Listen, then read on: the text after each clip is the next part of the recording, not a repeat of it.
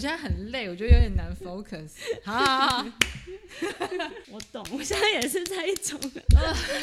我们努力一下，再努力一下。好 ，OK， 好。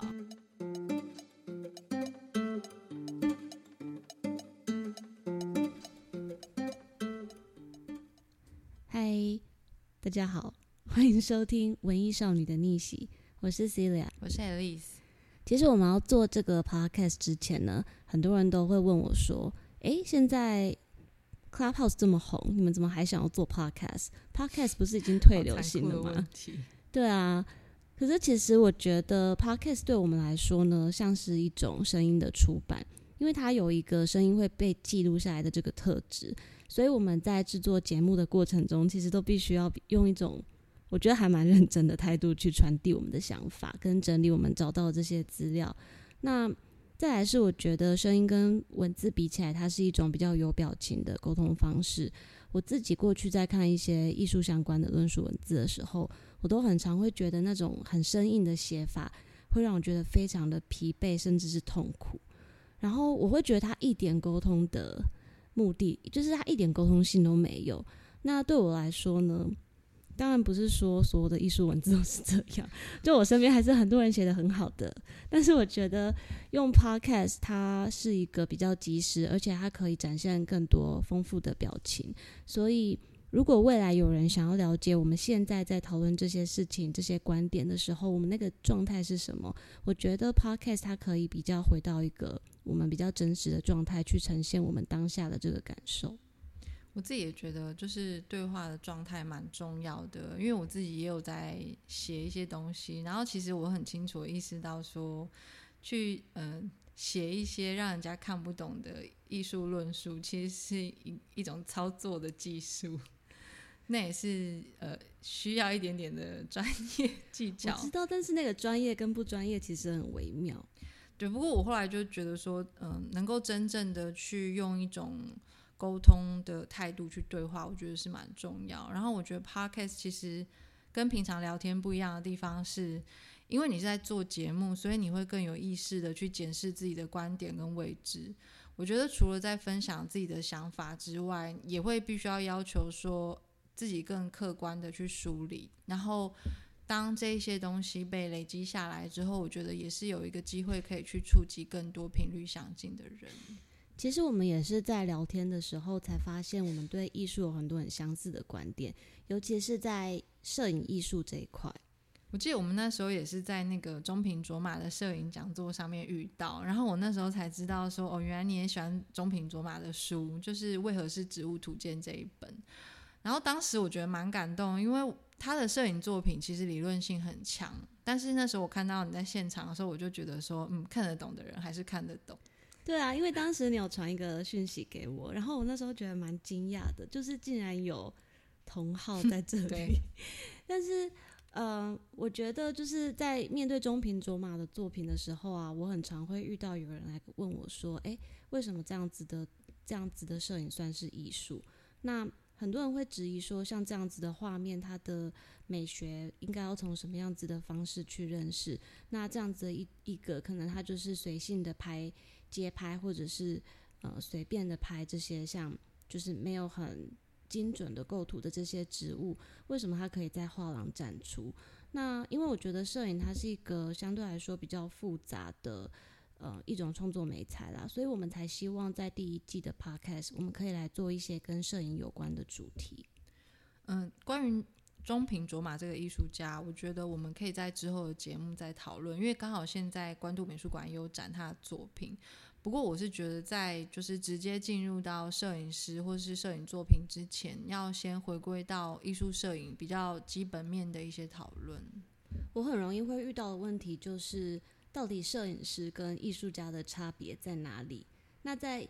呃摄影里面那种看起来很艺术的作品，跟把摄影的观念运用到艺术创作里面的作品，到底哪一种才算是艺术？我们前阵子其实一起看了那个《艺术市场上的摄影》这一本书，然后它里面就有提到你刚刚讲的这个问题。这个作者的说法是，就是其实这个区别，就是摄影师或是艺术家的区别，并不是来自于摄影师这个人或是摄影作品本身，而是艺术界及其市场传统分类演变下的产物，可以说它其实是一个市场脉络的建构过程。我之前有思考过一个问题，就是对于刚刚开始想要收藏摄影的人啊，他们到底要怎么去进入这个市场跟判断一件作品的价值还有价格？我觉得有两种可能的情况是这样，就是有一些人他可能是原本就很喜欢摄影，然后他一直有在研究，一直到就是说他觉得他可以花钱去拥有一件摄影作品。但是另外一种他可能是他已经有艺术收藏的经验，可是他想要更理解就是摄影这个类别。有很多摄影爱好者他们理解这个摄影的摄影市场的过程，其实就是从他们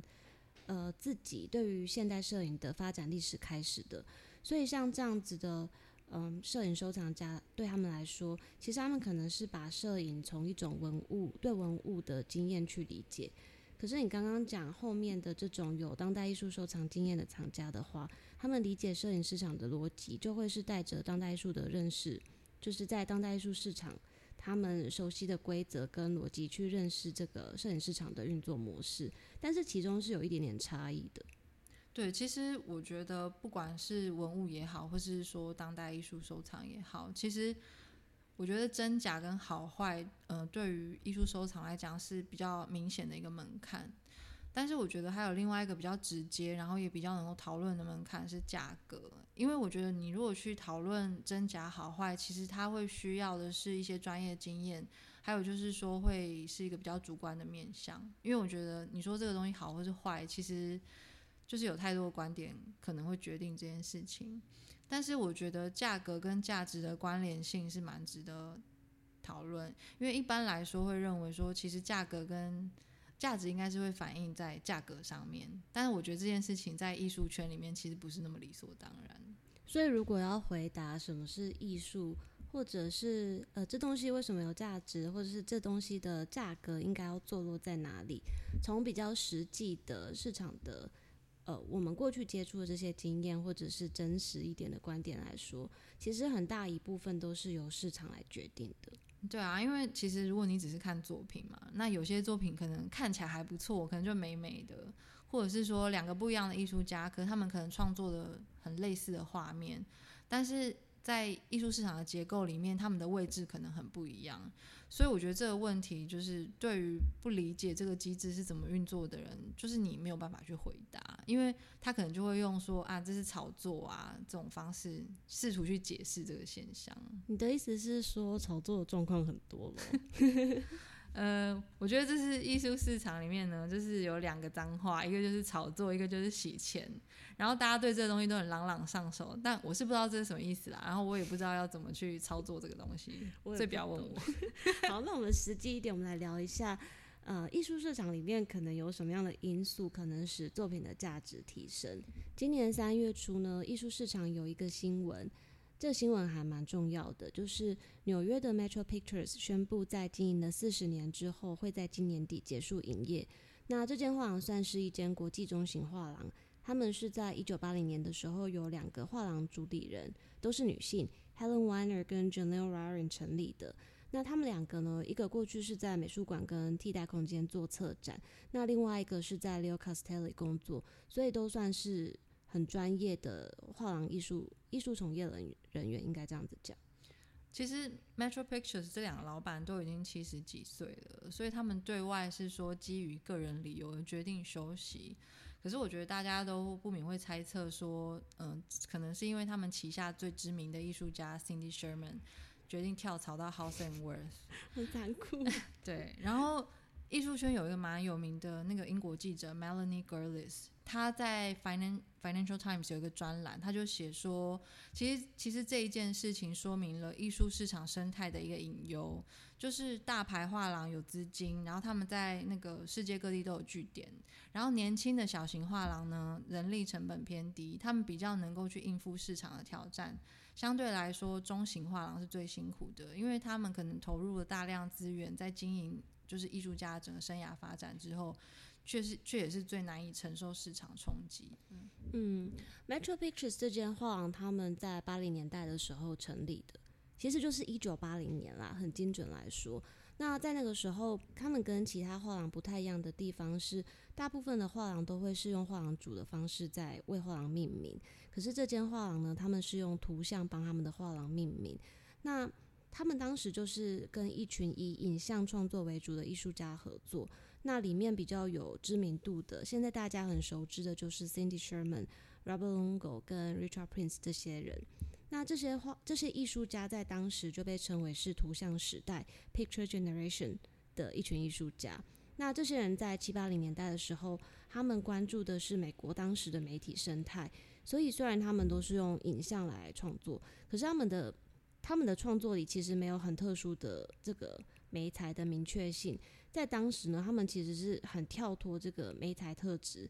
他们呃在探讨的事情比较是观念上面的创作方法。所以呃 Metro Pictures 这间画廊，他们用这个方式来为他们的画廊命名，其实也展现在当时他们作为一个代理年轻艺术家为主的画廊，他们想要在影像的艺术价值上面去经营跟探索的决心。所以我觉得就是看到这间画廊经营了四十年，还是得在这个时间点结束，我觉得还蛮难过的。因为这有点像是你跟，如果真的是因为 Cindy Sherman 啊，它就很像是你跟一个交往很久的情侣，因为门当户不对而分手的感觉。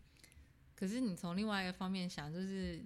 过去有收藏 Cindy Sherman 的藏家应该蛮开心因为他到大画廊之后价格应该会再跳一级。可是你看 Cindy Sherman 现在也是六十几岁，然后他还持续在创作，我觉得他考虑的除了就是大画廊的品牌之外，也是有其他考量，比如说他未来的发展跟持续的推广。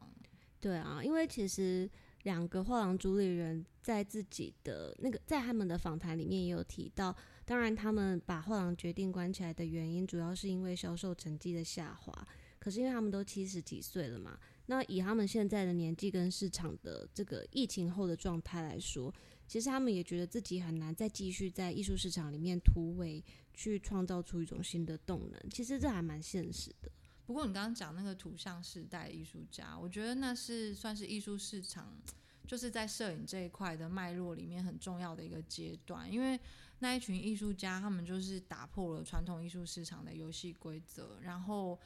呃，这些作品其实改变了摄影被艺术家使用还有被观众理解的方式。我觉得在这个面向来看，我觉得 Metro Pictures 也算是功成身退啦。对啦，其实以艺术家的市场推广来说，他们真的是做得很成功，因为 Cindy Sherman 的价格变化在这四十年间基本上就是 Metro Pictures 跟他一起经历的。不过其实除了 Metro Pictures 之外，他们也是有跟 Sprüth Magers 从一九八七年就开始合作。那有这两个画廊的长期推广，其实是让 Cindy Sherman 的作品可以很持续的被学术机构关注，然后市场的价格也会比较稳健。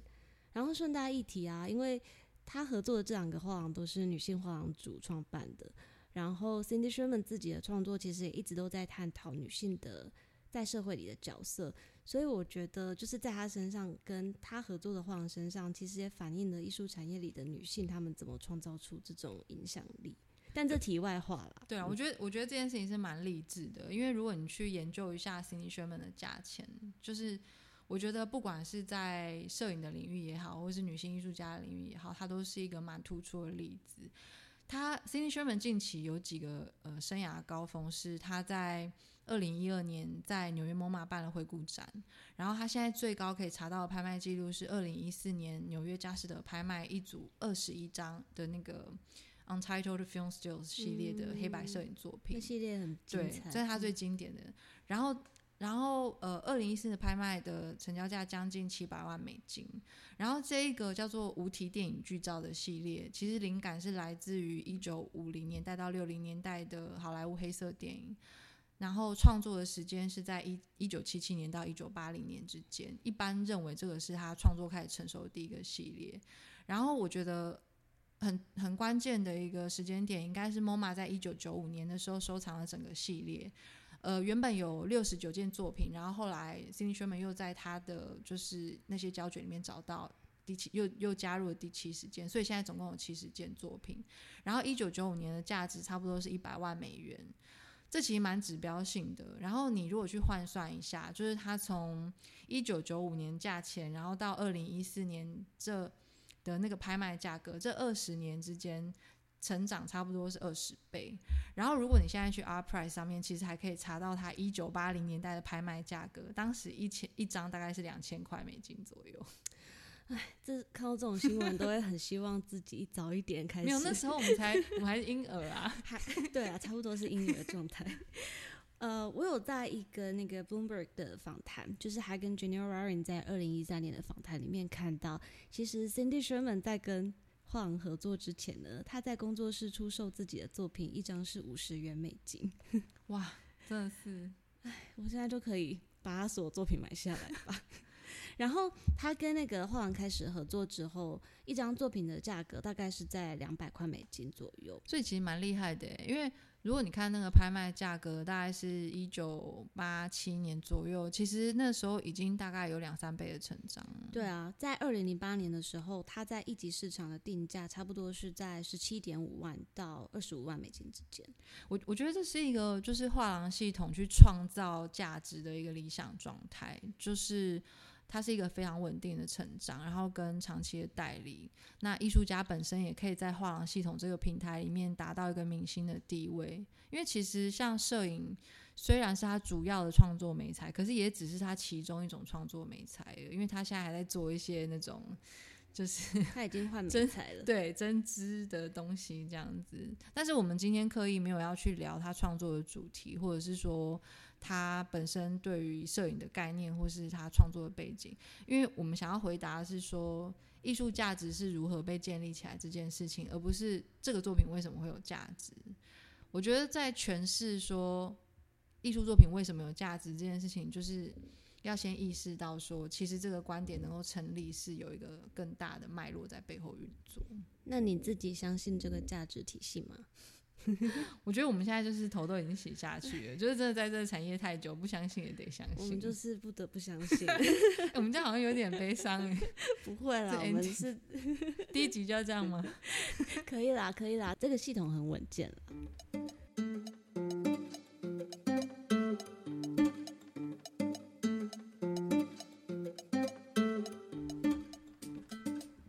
在艺术产业的建构里面呢，还有很重要的一环就是基金会。那其中一个蛮值得讨论的例子是美国摄影师 Robert Mapplethorpe 他的基金会，可以反映出基金会在市场里的影响力。那这个基金会基本上现在就是摄影业界的一个黄金标准，它是艺术家创立的。那在这个艺术家生前的数万张负片里面，基金会一直在控制只有一小部分的作品是可以 拿, 拿来做版次的重印。我觉得很有趣的是，其实他当时就是已经生病了嘛，然后因为基金会是在呃一九八八年由他提出创立这个的想法，然后他在一九八九年过世。那其实他当时可能就是已经预见到说要怎么去操作他自己之后的作品的嗯，流向啊，还有推广等等的。所以当时、呃、如果你现在去看那个基金会的网站，他就有讲到说其实当时成立的宗旨是要支持就是美术馆可以继续展出摄影艺术作品，然后也可以为那个就是艾滋病的研究，就是医学研究上面提供一些资金这样子。我觉得还还蛮有意思的是说，其实在他当时已经非常是有这样子的意识，就是必须要去保护这个市场。对，因为这个基金会其实很致力的在推广他的作品，而且会帮艺术家决定要跟哪些画廊合作。所以我看了一下，现在其实他跟全世界是有十四间画廊一起在工作的。对，但是这中间就是需要有基金会去做一个核心的一个一个营运啦。对，还有他们会决定说，呃 ，Robert Mapplethorpe 的作品可以捐给什么样的学术机构去做研究，还有把关这些文献被使用的方式。像他们就捐了很大量的作品给那个 L A 的盖蒂研究中心去研究，所以这个其实是对于摄影呃这个艺术家他在市场上面或者是在产业里面他的价值被建立起来非常重要的一个因素。不过我觉得值得一提的就是说，美国他不管是在法律上面，就是在税法上面，还有就是在那种非盈利机构的一些法规上面，其实是蛮成熟的。我觉得这样子的模式可能我觉得目前在其他国家好像还没有那么的风行。对啊，一来是这个原因，再来是我觉得这个艺术家他自己要有这样子的企图心，跟某种程度上是野心啦。因为其实他是在大概七八零年代的时候，算是他达到他事业的一个高峰。可是其实我们回去看七零年代的美国，其实摄影不算是一个很主流被当作艺术的一种创作方式。那我们现在回想，其实作为一个在那样子的一个环境里持续以摄影创作的人，美国在七零年代其实不是一个太开放的状态，就是你要去很勇敢的告诉别人说你的你的你的创作是艺术，尤其是他拍摄其实都很争议，很多很有争议性的东西，嗯，所以其实那需要一种极大的自信跟野心，才可以在那个时候创出一个创造出一个另辟一个市场。可是我觉得就是现在也证明了他是成功的，因为我看那个维基百科说他拍的那个 Andy Warhol是现在排名第十八世界最昂贵的摄影作品。我觉得他是一个很知道怎么去经营自己的艺术价值的一个创作者，那他也很知道怎么把他自己的价值展现在展现给别人。那他当时呢就是跟一个他长期的重要伴侣在一起，叫 Sam Wagstaff。 那这个人他其实是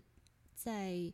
美国的美国五六零年代的时候，其实是一个以收藏极简艺术为主的收藏家。可是他们认识了以后，他们是在七零年代认识的吧？然后根据 Sam 他自己的回忆，他是说，在一九七二年他看了呃 Robert Mapplethorpe 的作品之后，他就很深刻的被他吸引。然后后来呢，因为跟 Robert Mapplethorpe 的交往关系，让他呃。开始很深入的去认识摄影的价值，然后在那个时候他就很大量的开始收藏摄影，也成为我们现在回头去看摄影收藏史里面很重要一个收藏家。那其实收藏家也是在艺术价值的创造里面很重要的一个角色。对啊，有时候真的是需要个知音，我觉得。然后我觉得呃，在它的二手市场来说，我觉得也蛮重要的一点就是说，基本上你现在在拍卖上面看到的 Mapplethorpe 作品都是会先跟基金会确认过，因为我觉得感觉上这个基金会他们是有很完整的记录，然后也是很积极很有系统的在维护这个市场。所以其实如果以他们这样子的角色来说，再回推回扣到我们刚刚讲的那个画廊在做价值建立的这个角色，其实就是需要有这样子的一些可以去帮艺术家去稳定市场上面作品流通的状态的一个很重要的把关。我觉得有时候是需要一个背书啦。嗯、对，嗯，最近其实还有一个我觉得蛮有趣的新闻，就是三月的时候，嗯，有一个巴黎的 Gallery Italiana， 就是这个意大利画廊，他们就办了一个 Andy Warhol 的摄影展。然后其实因为 Andy Warhol 的艺术作品其实在市场上当然价格都已经是非常非常昂贵，不过我觉得这个摄影展我觉得蛮有趣的是说，嗯，当一个艺术家他的市场已经成熟到一个阶段，其实也会有一点疲乏，然后就会开始展一些他可能比较少见啊，或是一些比较特殊的系列这样。然后这个展览里面呢，他的呃就是应该说策划这个展览的那个收藏家 James Hedges， 他其实就有讲到说，这个展览里面所有的拍立得作品都是被当作艺术作品来展示的，而不是一个文献。因为其实过去很多 Andy Warhol 的展览里面都把它当成是一个算是他创作的一个记录吧，但是其实拍立得本身它对于真实性的强调，还有就是呃闪光灯造成的一些色彩效果，其实就是蛮，我觉得跟 Andy Warhol 创作的那一种调性，我觉得是蛮蛮符合的。所以其实像在这样子的一个展览，你就可以看得出来说，其实它是建构在这整个艺术家的创作脉络里面，而不是只是单纯单纯的从摄影这个媒材去看。其实这回到产业的操作上面，也会让我想到，某程度上就是因为作品好像也是释出很多，然后也流通了差不多，所以现在要开始再把摄影也拉进这个系统里面去运作。不过我觉得这样子，我们这样子谈下来，我会觉得对于摄影的不管是价格也好，或者说价值也好，其实里面都有蛮，我觉得会有一些蛮细腻的一些观察，但是这样子的观察有时候我觉得并不是那么透明的资讯，就是你真的是需要花一点功夫去研究，去深入了解那个价值，实际的价值是不是可以说服你。因为坦白说，像我自己以前在念艺术史的时候，或者是说比如说你小时候很喜欢的艺术家，其实你看到的都只是那个那个作品，你会觉得说哇，这个东西很可能真的打开你的眼界啊，或者是说它可能真的很美。可是当你真的在这个产业在市场上混过几年之后，其实你会看到很多不一样的面向，然后那些面向其实也同样有趣。对啊，所以其实我看到这个展览的时候，虽然你 一, 一方面会想说哎，是不是因为画太贵然后不太好拿到货所以要来做摄影，可是另外一方面你会觉得这样子的内容其实是很吸引人的，然后你会想要透过这样的一个展览再用另外一种面向去认识艺术家。而且我们今天不是还有聊到一个，就是我们我们之前在聊的时候，我就觉得蛮有趣，就是说，其实你看 Andy Warhol 他晚期他是非常着迷于，就是比如说呃摄影也好，还有拍电视节目啊、电影啊这些东西，就是他的创作量其实是很大的。可是，在整个艺术史里面会关注的重点，可能不会是他晚期这这一些创作。然后我们就有聊到说，你看比如说一个摄影师他可能也会用 iPhone 啊，然后他用 iPhone 里面拍的那些照片，那算不算他的作品？如果有一天就是可能呃那个摄影师过世，然后人家把他 iPhone 里面的作品拿出来，就是那算不算？所以这又回到我们最最开始设定这个问题，到底什么样的创作算是艺术？其实这很难回答啦，然后基本上我们也给不出什么答案。但是如果你了解这个系统的运作逻辑的时候，你好像又可又可以很容易找到那个答案。有时候会觉得蛮，有时候会觉得蛮徒劳的啊。但是我会觉得，其实当你是在参与这个过程的时候，我会我会觉得有很多时候也是在建立自己的价值观嘛。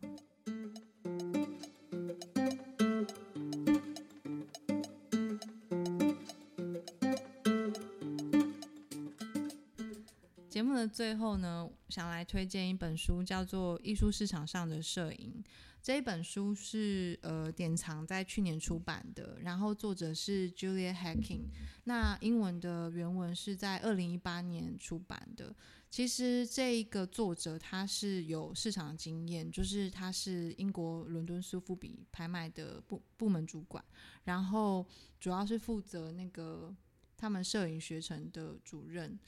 所以他其实在这一本书里面有讲到的一些是我觉得进入市场前、呃、需要具备的基本观念，然后他也在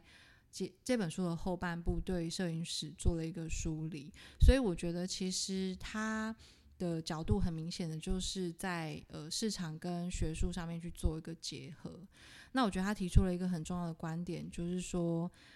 理解市场的正确角度应该是从市场本身演变的方式去讨论。我觉得在、呃、可能在台湾，我觉得这是一个比较缺乏的观点啦，因为因为毕竟我们的市场在还有在学术上面其实都还没有那么成熟，我们还在慢慢的建构当中。对对对，我们还在往那个方向前进。但是我觉得因为现在大家都是必须要就是从整个国际市场上面去去理解，就是没有办法再从区域的市场直接的这样子，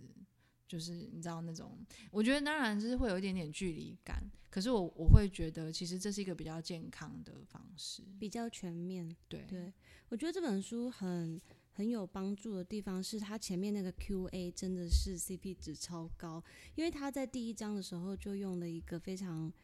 简单明了的方式，把很多人在进入市场里的初期可能会有的疑问都做一个答复，然后那个部分我我我真的是大力的推荐大家去读。其实读了以后就不会再那么害怕在市场摄影摄影市场里面受伤了，应该是这样子讲。因为我自己是在拍卖工作过，然后其实它里面很多问题我看了我真的觉得蛮心有戚戚焉，因为那些问题呢我都被问过，所以我觉得以后就是可以推荐藏家，就是说其实可以直接去看这一本书。我觉得当然它是针对摄影，可是我觉得如果你只是对于就是摄影以外的可能交易方式有兴趣，其实也可以参考。然后嗯、甚至是艺术家我也会蛮推荐他们去看，因为我觉得很多艺术家他他们因为没有这样子直接跟市场或是产业接触的经验，那我觉得这会是一个蛮好的入门。他用一个比较全面的方式去解答了我们刚刚在讲的那个整个机制是怎么建构起来这件事情，但也必须要说其实这本书并不是那么容易读，就需要花一点时间。对啊，因为它里面其实放了非常多的专有名词，然后它没有花太多的章节在解释那些专有名词。可是我觉得好处就是说，如果大家是真的带着一种想要探索摄影，不管是摄影史或是摄影市场的心态去读这本书，其实我觉得它是一本非常好的工具书，因为它的摄影史的书写其实不是用一种很权威的方式在线性的告诉你说摄影史就是因为 A 所以 B 这样子，它其实是丢了非常多的线索给你，让你慢慢去探索这些不管是机构啊或是艺术家或是市场上的事件，所以你在这个过程中你其实就是可以在找资料的早知道这个过程里面再去挖掘出很多有趣的东西，然后我觉得在这个过程中就是每一个人会跟着自己的经验跟兴趣去找到一个呃自己比较感兴趣的切入方式，或者是说可以建构出一个你自己相信的摄影师。我觉得你刚刚讲那个呃阅读的线索或者是说建立自己切入市场的观点，我觉得是蛮重要，因为其实这本书它是在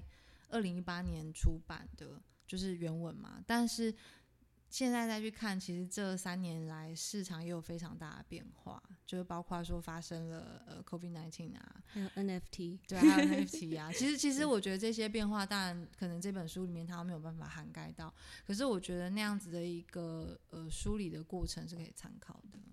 那我们在这个节目的接下来呢，也会继续在摄影这个领域去做其他的探索。那我们会讨论的议题会包括摄影里的真实啊，像现在观美馆在展的 Provoke 的展览，其实很多摄影师过去在做私写真，其实就是在探讨这个到底摄影要怎么去还原真实这件事情，还有再来是摄影里面可能会有哪些危险，还有摄影的技术性跟呃艺术家在观察世界的这个过程里面有什么关联性，或者是摄影史的建构等等的。那我们也会希望在这个节目的就是制作这个节目的过程中，可以邀请不同领域的专业人士一起来跟我们一起来跟我们聊一聊他们切入这个市场的观点。那也希望如果大家有什么样的想法，或者是希望我们可以在任何议题上面更深入的去讨论，都可以透过我们的 I G 跟我们分享。那我们就到这边，到这边跟大家说再见了，拜拜，拜拜。